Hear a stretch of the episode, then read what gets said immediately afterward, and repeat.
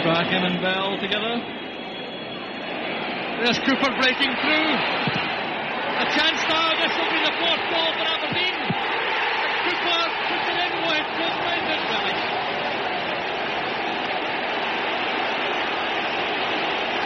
Well, suddenly it's become a rout. Of course, when things are going wrong against you, you don't get the breaks of the ball. Cooper in with Stewart. He didn't really know where the ball was, but he got the break. And as you say, it's a schoolboy's dream being able to take your time, knowing that really all you got to do is crack it into the back of the net.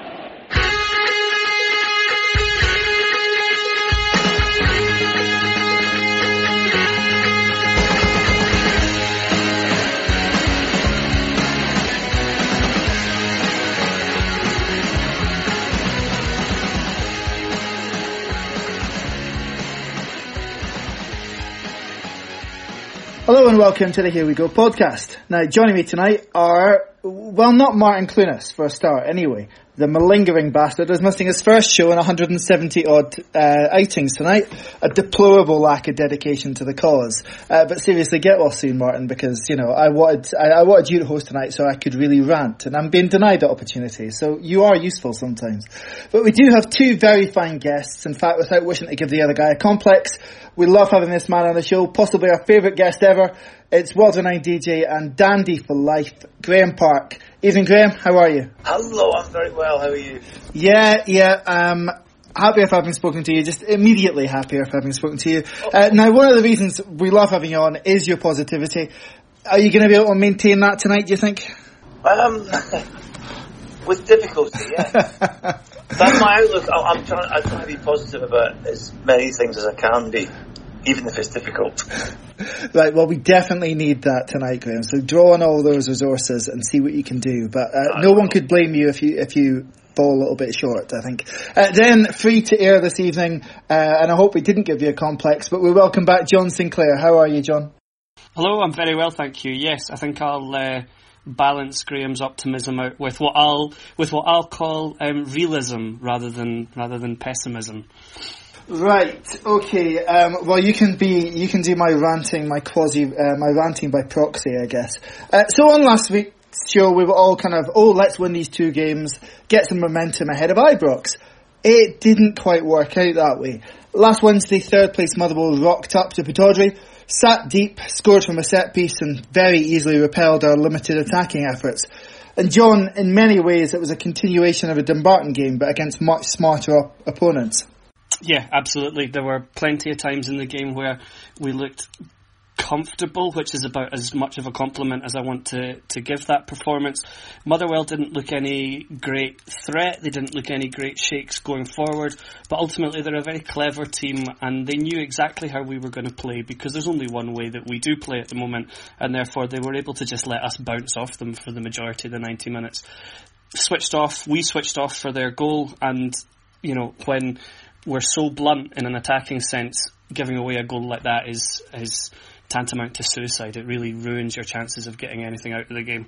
Yeah, it was it was a very very cheap goal, Graeme, wasn't it? It was it's really stock in trade for, for most teams to be able to defend that sort of set piece. It, it- it really should have been cut out at source. Well, yes, and, and John's absolutely right. I, I have to, I do have a slight disadvantage in that I listen to it on the radio rather than watch it. Um, but um, yes, a very very disappointing result. As um, well, what can you say? Very disappointing, as was um, Sunday's result as well. Two games very much following a similar similar pattern, really, except we, we didn't concede quite so calamitously uh, against St Mirren's. We managed to hold that to nil nil at least. John, just people have gone to the habit of calling the current football hoofball, long ball. It's very noticeably the last couple of games in particular.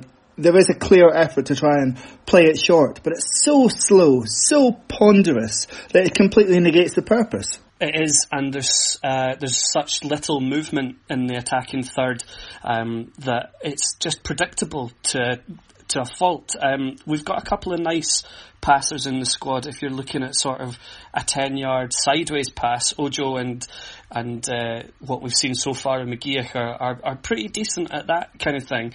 But there's no one who can play the kind of killer ball forward. But even if we had someone who could play the killer ball forward, who on, on Sunday in particular, who against St Mirren was making the run to receive that forward pass?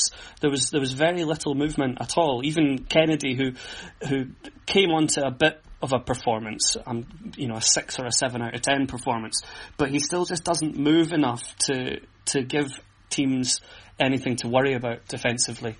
I mean, one performance, we'll see where it goes from there. But yeah, um, my my main takeaway from from Sunday was just how static and lifeless it looked going forward, ponderous. Yeah, I, I think though. I mean, you've got to give McGeouch and Kennedy a chance. Sure. And, and, and one game, but they came to why, why, did they come to Pittodrie? Because they wanted to come to a great team with a great manager. Now, I think it's fair to say that we are lacking that spark, as has been said in many in many places. Um, and I do believe here's my here's my famous famous positivity coming. That spark will appear, and I'm sure I feel I feel it that we're going to end the season on on a high. Um, I just I just feel it because we we're still fourth. Admittedly, we should be third, but we are fourth.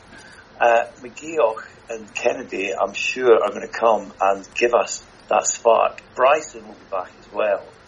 Um, but you're right that that last third, the attacking options, are where we're being let down. But when when Kennedy and McGeouch do what we've been missing for a while, as in you know Jonny Hayes, uh, Ryan Christie, Graeme Shinnie, hopefully they they they'll do that. But can I can I just pass on some comments from uh, one of my one of my best friends? Yeah, of course. Um, uh, my friend Mike Grieve, um, who is a big Aberdeen supporter like me, um, lives in Glasgow and get, goes to a lot of away games. He was at, he was at the St Mirren game on Sunday, and he's very frustrated about the majority of Dons fans because obviously we've got an amazing travelling away support, but he's he's increasingly seen the majority of Dons fans under thirty totally giving the team pelters. Right now, if you're on the if you're if you're an Aberdeen player and you're playing and you're getting pelters from your own fans, it's not really going to help you put on the best performance you can. And if I can like use an analogy of me DJing in a club, if one person in a say I'm playing two thousand people and the place is going off and I'm having a great time, all it takes is one person to give me a stare when I play a particular record, or to come up and go, "Come on, Parky, put something we know on." That can really, really affect my performance for the next 20 minutes, right? Now, as a Don supporter, regardless of your age or your heritage or your outlook, get behind your team, get behind the team, right? Egg them on, and that spark might just happen. And talking of sparks, Saturday afternoon in Glasgow, I'm pretty sure we'll see that spark. Well, I hope so because I'm DJing in Glasgow on Saturday. On Saturday. I'm, I'm, I'm, DJing at five o'clock. So um, I'm actually going to take my Aberdeen shirt with me in the car because you never know. I might be putting it on. But I, I, just, I just do think that there's a lot of criticism. The Twitterati mainly, because it's dead easy to get your phone out or your laptop or your tablet and rant away about the team and the manager unfairly, I think.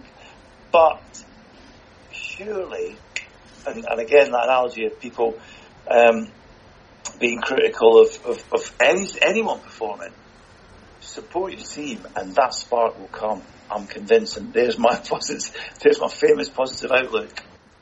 No, I mean that's a really interesting viewpoint, Graeme, because it is human nature. As you said, if you've got a room full of people and it's just the one guy, it's human nature just to just to focus on oh, why is he not liking it? Why is not, why he isn't getting into it?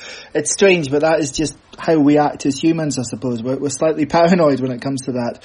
And um, yes, no, no, yes, but um, my friend Mike said, you know, if if um, uh, if a player does a not very good pass, that comes a shout would come out from the crowd.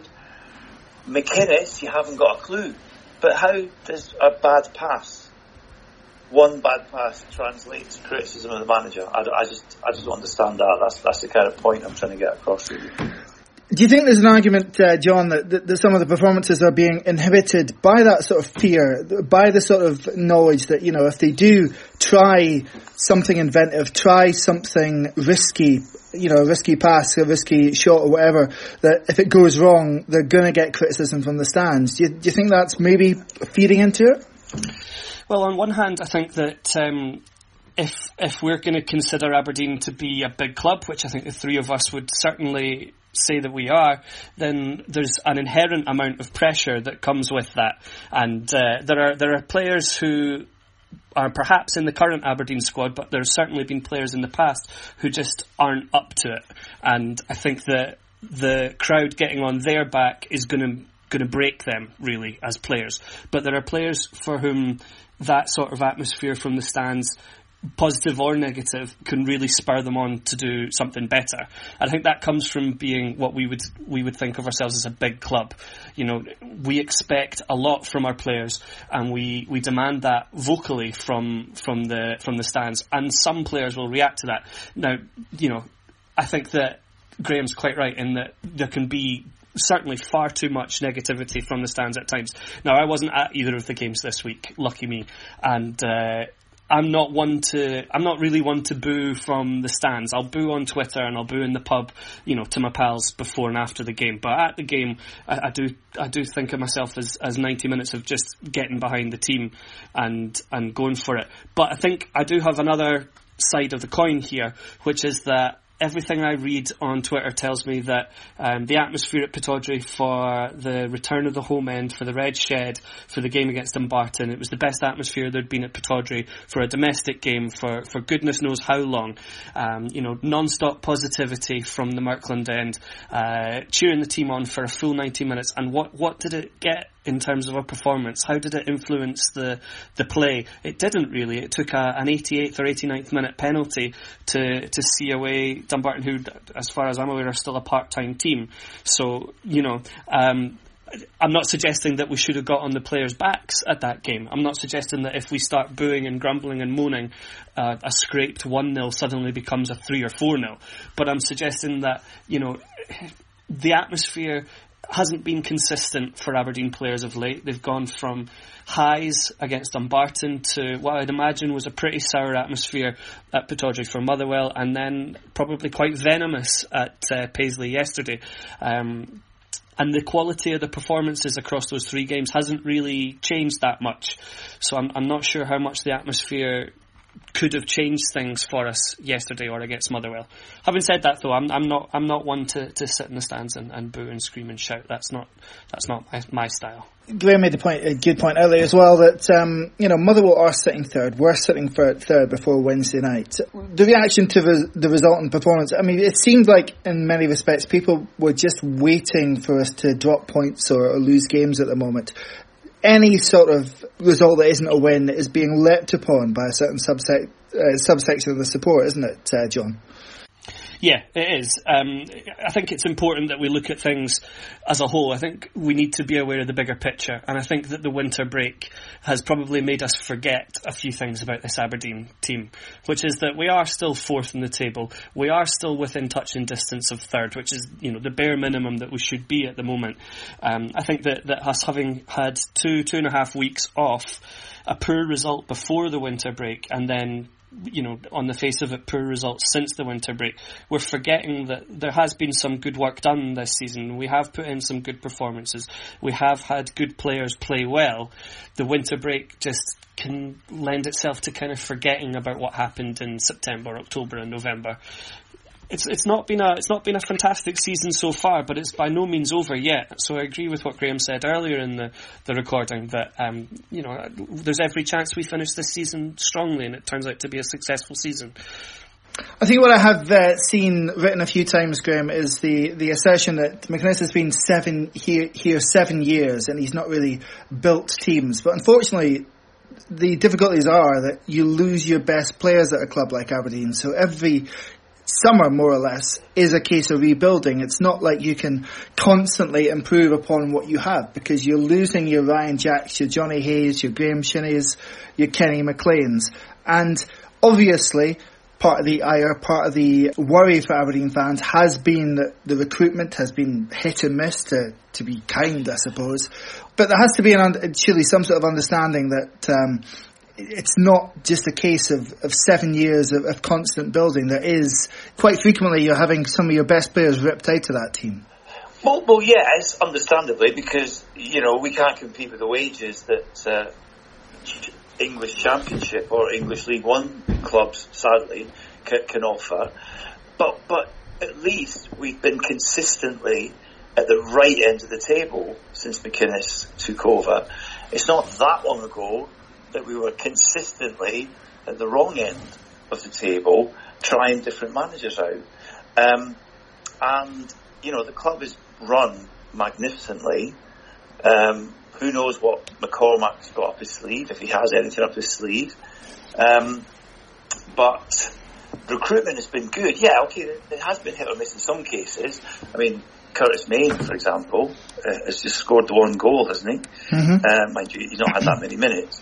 Um, but, you know, I still think McInnes is definitely the man for the job because, you know, when you hear people shouting McInnes out, you read people saying, oh, it's time for McInnes to go.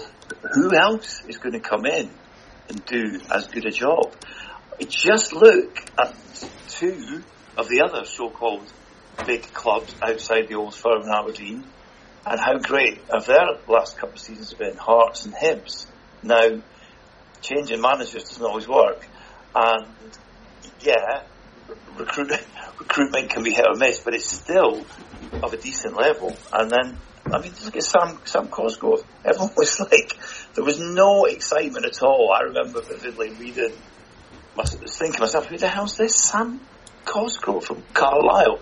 And, and for five figures. Well, you know, he's turned out all right. But yeah, admittedly, Curtis Main hasn't. Uh, James Wilson, though, um, I'm still, well, I'm hoping, but I do think there's still something good to come from him. Otherwise, you know, why would he have come come to Aberdeen? It's a two way thing, you know. It's, it's, it's all about talking about recruitment, but someone like James Wilson, who, who's taken a massive wage cut and has played at the highest level, why would he come to Pittodrie? It seems obvious to me, the manager and the way the club's run, and the fact that we are consistently in Europe. Okay, fourth place last season, but we still got in Europe, luckily because of the cup final result or, or, or whatever it was. But, but you know, I'd, I'd hate to be a Hearts supporter or a Hibs supporter. Well, yeah, you, say that regardless of where, regardless of where they, how they perform anyway, I would be a Hearts Hibs supporter. But I think you know what I mean. Like, That's exactly what I was going to say. Yeah, we're not bottom of the league. Even um, when they're winning things, you don't want to be a Hearts Hibs fan. Um, no, exactly. Well, there's there's a couple of strands coming out of that, John, and I think it is right to look back, not just our history, but the history of the league, and, and see that the teams that don't have the biggest cash piles, they do find it hard to stay at the top end of the table consistently, season after season, and it's it's, it's been unusual, not just for Aberdeen, but for any challenger club to be up in the top two, three that we have been for for those seasons in a row. And also, I think if we look back our history in terms of being able to rebuild a side that loses its key players, well, that's been a struggle for everyone. And even Alex Ferguson, it was a struggle. Given the quality of the players he lost, that's probably not a surprise. Every manager at some point has to face that. In terms of a rebuild, it's not gone as we would like, and some of these players have found very, very difficult to replace, obviously, and replicate the sort of style that he's looking for. But one particular comment during the week did did certainly set my ire off, uh, John. It was about the fact that he spoke about lacking that creativity, lacking that um, player at the top end of the pitch that'll provide that extra spark. That is his responsibility, of course, as manager to do that. So to, to come out and say that is a little bit infu- is more than a bit infuriating. Yeah, I thought that was a bit disingenuous of McInnes to say that. He's not someone who I expect to see kind of being a bit bolshy and a bit like that in the media. That's not the style that I've come to expect from him. So I, that did great with me a little bit as well. Um, just briefly to go back to squad building, there is grounds for optimism at the moment. This current squad, um, everyone is under a contract for a, for a decent spell. We're not about to go through another another you know May June July rebuild like we've had to endure the last few seasons. This team is only going to get improved on and added to. We're not going to lose the people that we've we've uh, unfortunately had to lose uh, in recent years, unless you consider Zak Vyner, you know, a, a, key part of the team, which I don't think we we do. So you know, the McGeouch, the Ojo, the Kennedy, etc. They're here for the long haul. They're only going to get better because they can't really regress from the last couple of performances. Um, so the rebuilding thing is is ongoing, but it's a different type of situation that McInnes has set us up for in the next eighteen months to two years. It's uh, a different different type of rebuild, or, or um, the, the, half of the rebuilding has already been done and should last a bit longer than what we've seen in recent years.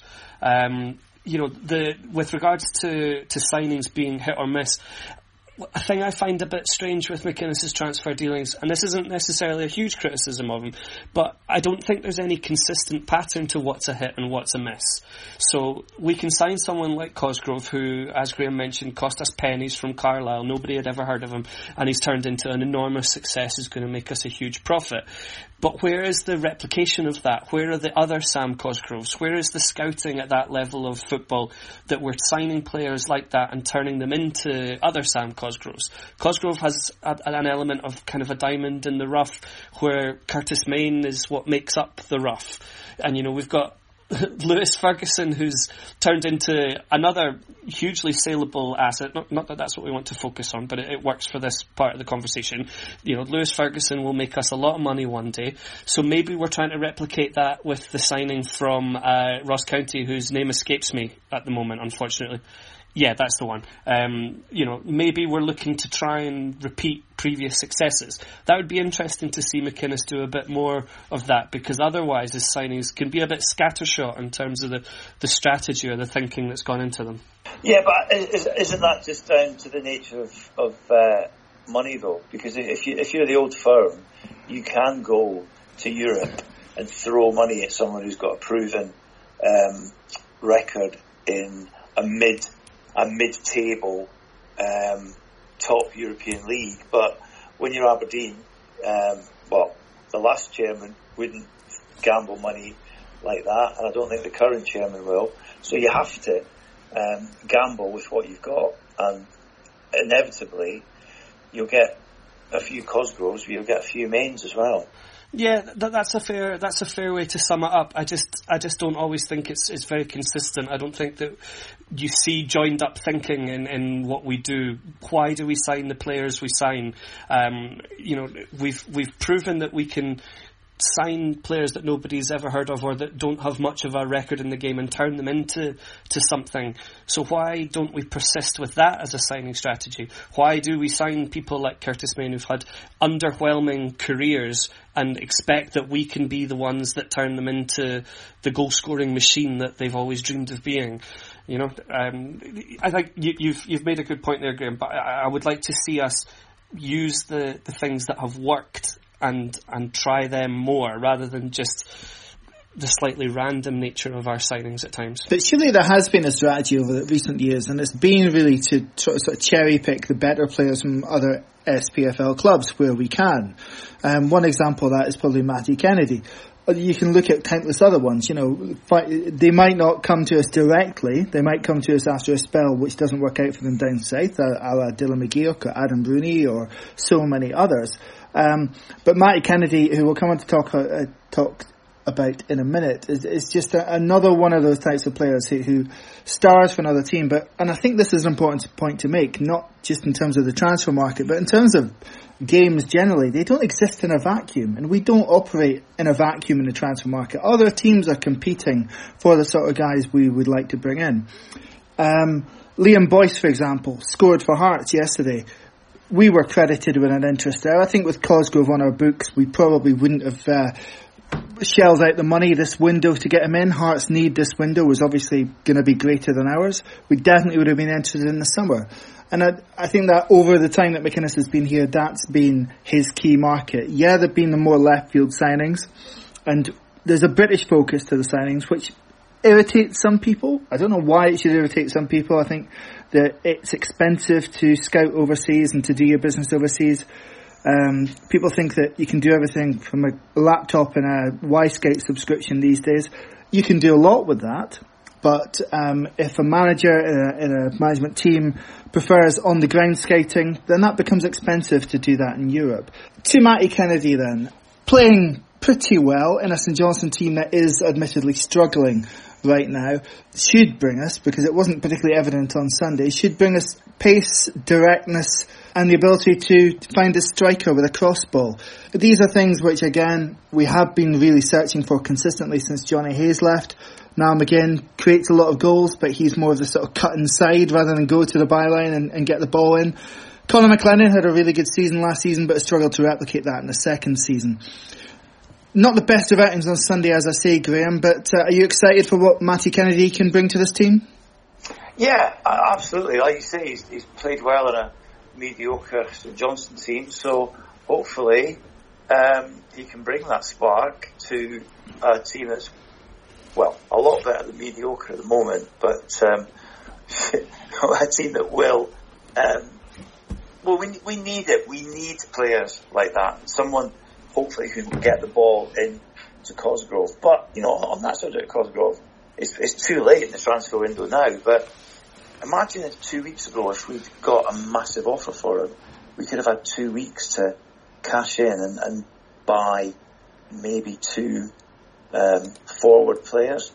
Too late for that now because there's only what how many days left? Three or four days left.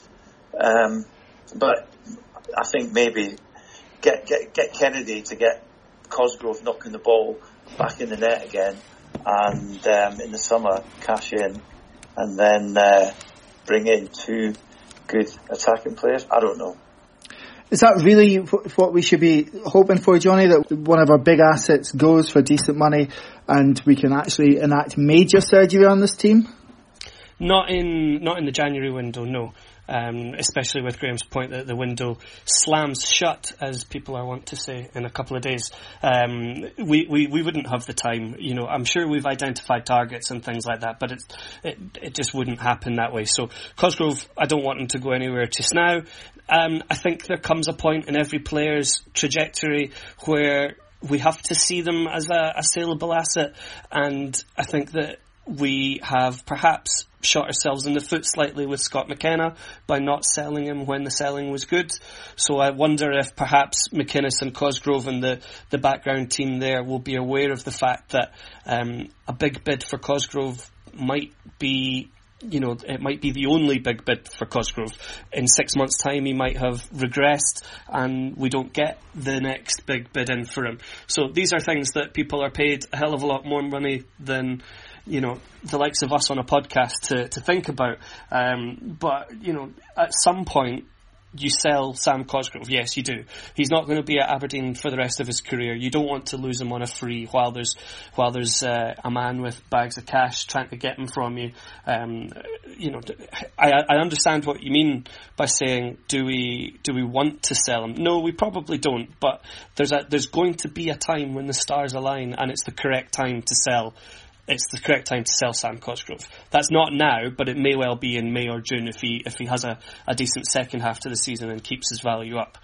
It's just it's just an unfortunate factor of being uh, a, a Scottish club is that ultimately, eventually, you either sell these players or you lose them for free. And it's not unique to us. It's it's every club in Scotland, including the big two in Glasgow. They eventually have to sell players because the price versus the the likelihood of being able to keep them for any longer becomes too difficult to say no to. Yeah, Derek has again been talking about bringing in, and I'm really quite surprised at this, uh, bringing in maybe one or two more.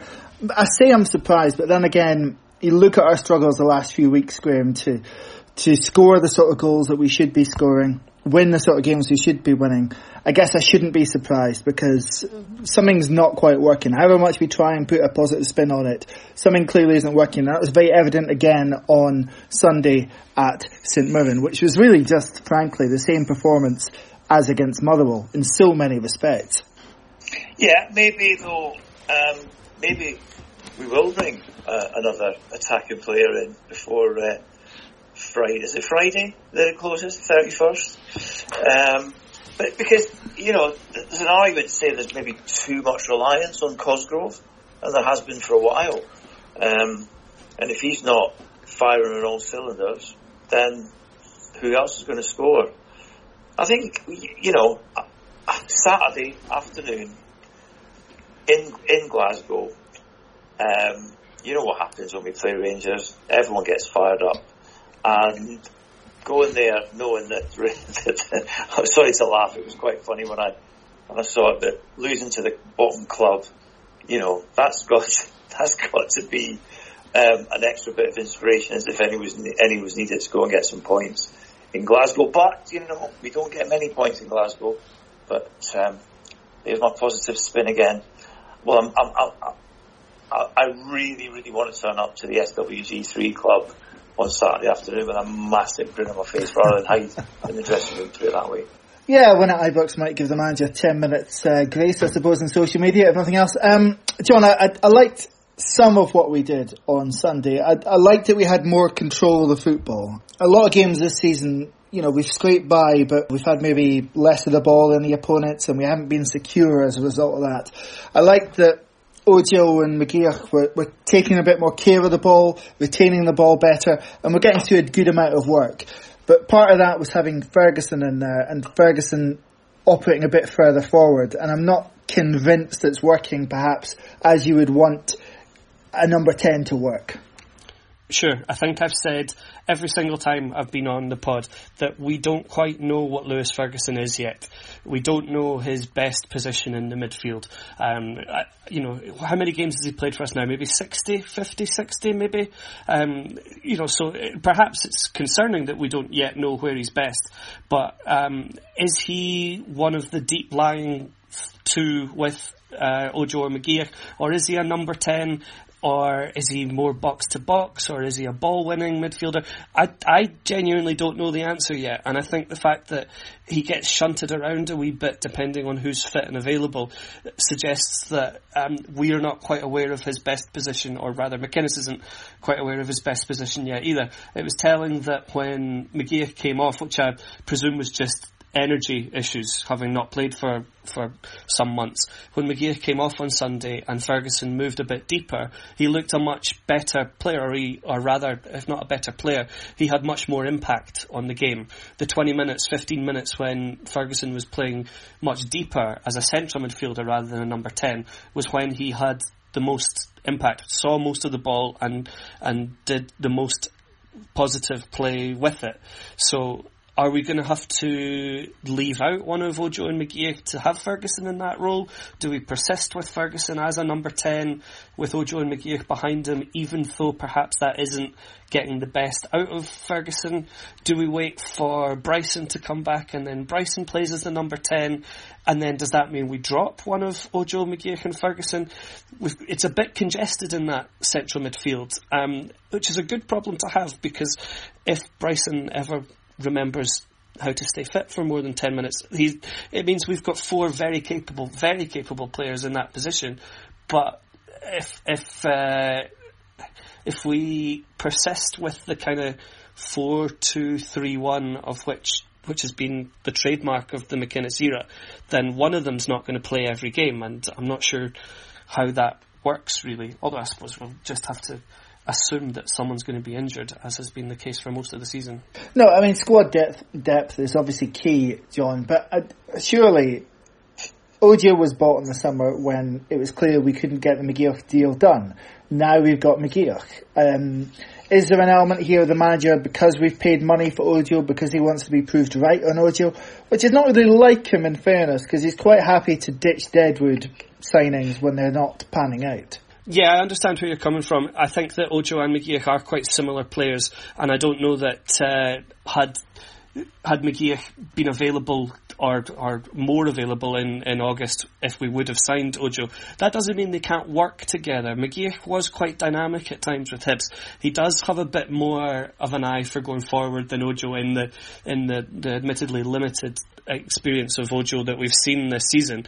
So I think they can work together, but I think that McInnes saw an opportunity to get McGeouch in January, a player that he's coveted for 18 months. And if there's one thing we know about Derek McInnes, it's that he loves getting his man um, eventually, even if it does mean waiting. So I can kind of see McGeouch as a bit of a bonus signing. Ojo was the man that was identified to do that role to play in that position. And I think we can see what Ojo is capable of bringing to the team. He's not had a perfect start to his career, but I think it's mostly been positive. So I think McGeouch is kind of a little bonus, a little added extra on top of that, that we were we simply weren't going to let that pass by when the opportunity became available to sign McGeouch. I don't know whether they work together as a two, you know, week in, week out, but I think they have both got important roles to play. Well, Graeme, you've been champing the bit to talk about Ibrox on Saturday, so I, I let's move on to that because it's the last few games. Obviously, the onus has very much been on us to be in the front foot, us to be creative, us to break other teams down. It's going to be different on Saturday, undeniably. Will that actually work in our favour, though, to be the team that is uh, able to sit in and counter attack? Oh, I, I, I, definitely think so because um, the, everyone knows, everyone already knows that we need to get goals and, and get up to third. And what better way to crack on? Okay, well, we're going to crack on against Motherwell, and that never worked out. We we're going to crack on yesterday, and that never worked out. So, at the third time of asking to crack on, Saturday is when it will be. And it has to be really, because then uh, next up is uh, a game that I'm very much hoping to be able to go to for once. Uh, Celtic at Pittodrie, but I, am really looking forward to Saturday's game. I'll be listening. Um, I can't go because I've got DJ at five, right? Otherwise, I would try and go, but I will be listening um, either in the car or when I arrive in Glasgow, and um, hopefully coming out of the dressing room with the red shirt on to go and DJ and getting pelters from pretty much well half the uh, half the audience at WG3 hopefully. But no, I think it'll be a cracking game. It always is because all, all, all all form and all rules always go out the window. And uh, sad to say that that's the case because really we should put the, that that performance that we put in against Old Firm, we should be putting them in against the Mirren and the Motherwell. But hey ho, that's the way it is. But I think it'll be a cracking game. Well, uh, John, let's obviously hope we don't have a, a, repeat of the last time we were at Ibrox, and um, let's not mention any more of that game. But um, if you are going to sit in, somebody like Matthew Kennedy, his pace is going to be an advantage then. Do you think maybe Kennedy just off Cosgrove for Saturday? Uh, yeah, I'm glad that you asked Graeme about Ibrox first because that kind of positivity. Um, I, I, this isn't what you want to hear from uh, an Aberdeen podcaster, but I find it very difficult to to get too optimistic about trips to Ibrox. I've endured too many decades of uh, disastrous visits there, so it's a fixture that I'm always nervous about. Even when in the last couple of years when we've had clearly the better team, clearly the better manager, and performed to a much higher level, I'm still anxious about trips to Ibrox. I'm sorry, not a pos- not a popular opinion, but it's just the way I'm wired up. So I think that for us to do well on Saturday, which we definitely can, it's going to rely on players like Kennedy and players like McGinn bringing what we know they can to a counter-attacking side, which is pace, which is um, being clinical when in possession, because even when we're at our best, you just you simply don't get unlimited chances at Ibrox. You have to you have to take what you're given when you get it, and that needs McGinn at his best. It needs Cosgrove to to have his shooting boots on, and it needs the Kennedy that that we we think we got when we paid to, to get him six months early. I rated Kennedy last season as the best player outside the top six in Scotland. Um, so going back to, to what we said earlier about cherry picking the best talents from the other teams, this should be a good signing. Um, and it should be at games like Ibrox on Saturday where our signings, especially ones that we pay money for, especially ones that we show such intent in signing, that should be where they prove that we were right to sign them. Um, I want to talk very briefly just about McGinn, who has been my favourite player throughout the McGinn, uh, the McInnes era, um, even more so than than the likes of Hayes, who who tend to be considered among the more popular players. McGinn's always been my favourite, which made the performance yesterday in Paisley really difficult to stomach for me. I thought he was, you know, I don't want to be too negative, and I'm sure Graeme will find something positive to say about McGinn's performance, but I thought McGinn was awful yesterday. I found it really painful to watch as someone who who gets so much joy out of watching McGinn play well for Aberdeen. He just wasn't at the races at all yesterday. Um, so I think that he either we either hope he bucks up his ideas ahead of Saturday, or we look to Hedges or McLennan to provide what we what we didn't get from McGinn yesterday. But I think that sums up our reliance on him, and indeed, uh, as Graeme said earlier, on Cosgrove this season. That if McGinn isn't playing well, if McGinn isn't creating chances for the rest of the team, hardly anyone else is, and that's been a real, real concern. And in many ways, the, the form of Cosgrove, and I think now McGinn's had a good season. A lot of people very much don't see that when it comes to Niall McGinn, but he has. I mean, not just anecdotally, his return in terms of numbers is really good as well and I think without their performances, we would be in considerably more trouble than, well, we're not in trouble, but we would be doing considerably worse than we currently are. There is reasons to be optimistic. I mean, it's not so long ago we went to Ibrox and won 2-0 in the cup, and that was just a, a trademark counter-attacking display as to how to, how to set up, how to, to win your individual battles and be clinical when you get the chances. The other aspect is obviously, John, I'm sure you would have watched it, but uh, the Rangers at uh, Tynecastle yesterday were far from impressive. Yeah, they were dreadful. I watched uh, about about the last hour of it. I missed the I missed part of the first half, but from what I did see, um, Rangers just look a completely different proposition when they don't have Morelos and Tavernier.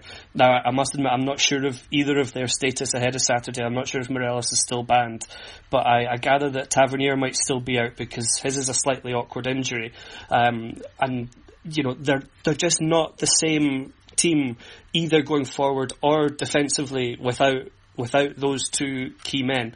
Um, I think that there's certainly reasons to be optimistic if you think that it's possible Rangers put in that poor of a performance again. Um, you know, I'd like to say that teams don't put in two performances as poor as that back to back, but Aberdeen have disproved that with Motherwell and St Mirren this week. yeah, I was just about to say that. Yeah. Certainly capable of putting in two bad performances back to back. Um, you know, I think that a lot of the signings we've made lend themselves quite nicely to playing the type of football that we'll need to play at Ibrox to get a good result. And Ojo should be very comfortable in a kind of uh, in, a, in a, a 90 minutes where we maybe don't see huge amounts of the ball, so we need to take great special care of it when we do have it. And then Kennedy uh, with the pace to, to break forward. Um, maybe Jon Gallagher gets a look in at some point on Saturday because I think his energy, his work rate, and his pace are important in fixtures like that. So I think that we can do well. I'm just naturally predisposed to to pessimism ahead of Ibrox, and I'm, I, I, you know, I apologise for it. It doesn't make for great podcasting when I'm not beating my chest and predicting predicting three 0 wins. No, you're absolutely right based on um, our history there, but where's the fun in being pessimistic? No, no you're, you're quite right. a lot of fun in being positive, but then quite often it does come back to, back to bite me in the bum. But you know, I don't mind that. The game yesterday, much like the game at Pittodrie, I thought was just evidence. It doesn't really take much to rock that team off their access and get them unsettled, get them on the back foot, expose the problems in their defence, and. Uh, again, uh, I think you know the likeliest outcome is probably more misery for us, unfortunately. But um, you have to no, look too, at these too things. Much pessimism now. there we go. Saved us, Graeme. Saved us from falling into the abyss. Uh, thank you, uh, and thank you both for joining me tonight. Before we go, uh, John, um, you want to say a little something about a, a charitable cause that you're involved in? Thank you very much for the opportunity to talk about this. Two of my best friends, Paul and Adam, are massive Aberdeen fans. They're who I go to games with. We travel up to Pittodrie whenever we can, but we, we tend to make most hay going to uh, Central Belt away games. Now, they are part of a big family of Aberdeen fans. Their dad, in particular, has been taking them to games since they were both kids. Now, tragically, their dad uh, got a, a, diagnosis, an awful diagnosis of motor neuron disease in 2017, and that's really torn the family to bits in, to an extent. It's it's been devastating for them. So Paul and Adam, my mates, have set up a fundraiser for uh, motor neuron disease research. Now, just before their dad's MND diagnosis, he was 267 out of 282 through climbing all the Munros in Scotland.